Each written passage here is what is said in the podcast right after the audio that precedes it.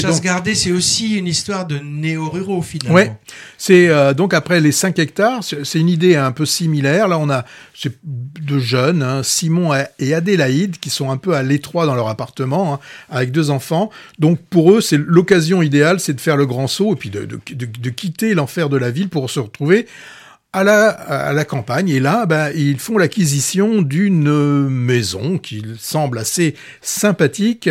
Euh, le seul souci, c'est quand ils vont le réaliser que leurs sympathiques voisins, ben, ils, vont, ils utilisent leur jardin euh, comme euh, terrain de chasse. Et donc là, ben, on va avoir une, une guerre déclarée entre, entre voisins.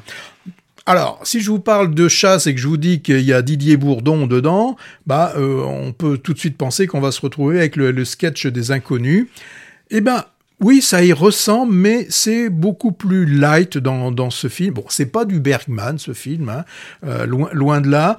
Mais franchement, le résultat, moi, j'ai trouvé euh, meilleur que ce qu'on pouvait entrevoir dans le, dans le film annonce. Alors, s'il y a des certains acteurs qui sont difficilement supportables, en tout cas en ce qui me concerne.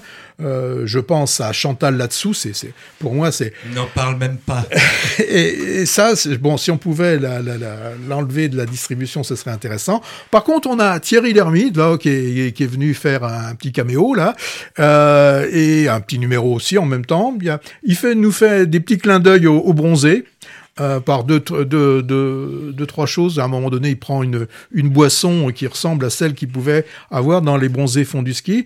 Donc moi, j'ai trouvé euh, le film assez sympathique. Alors, dans le film, il y a un moment, il y a un distinguo qui est fait, comme il était fait dans le, sketch des, des, inconnus, entre les mauvais, les bons et les mauvais chasseurs. Et là, le, vrai chasseur, il est très intéressant parce que c'est, vraiment la caricature euh, du, du, gars qui a fait tous les, euh, tous les safaris, euh, qui a dû utiliser 12 millions de balles, qui a, qui a tué des hippopotames ou des choses comme ça. Et celui-là, vraiment, il a une tronche de redneck.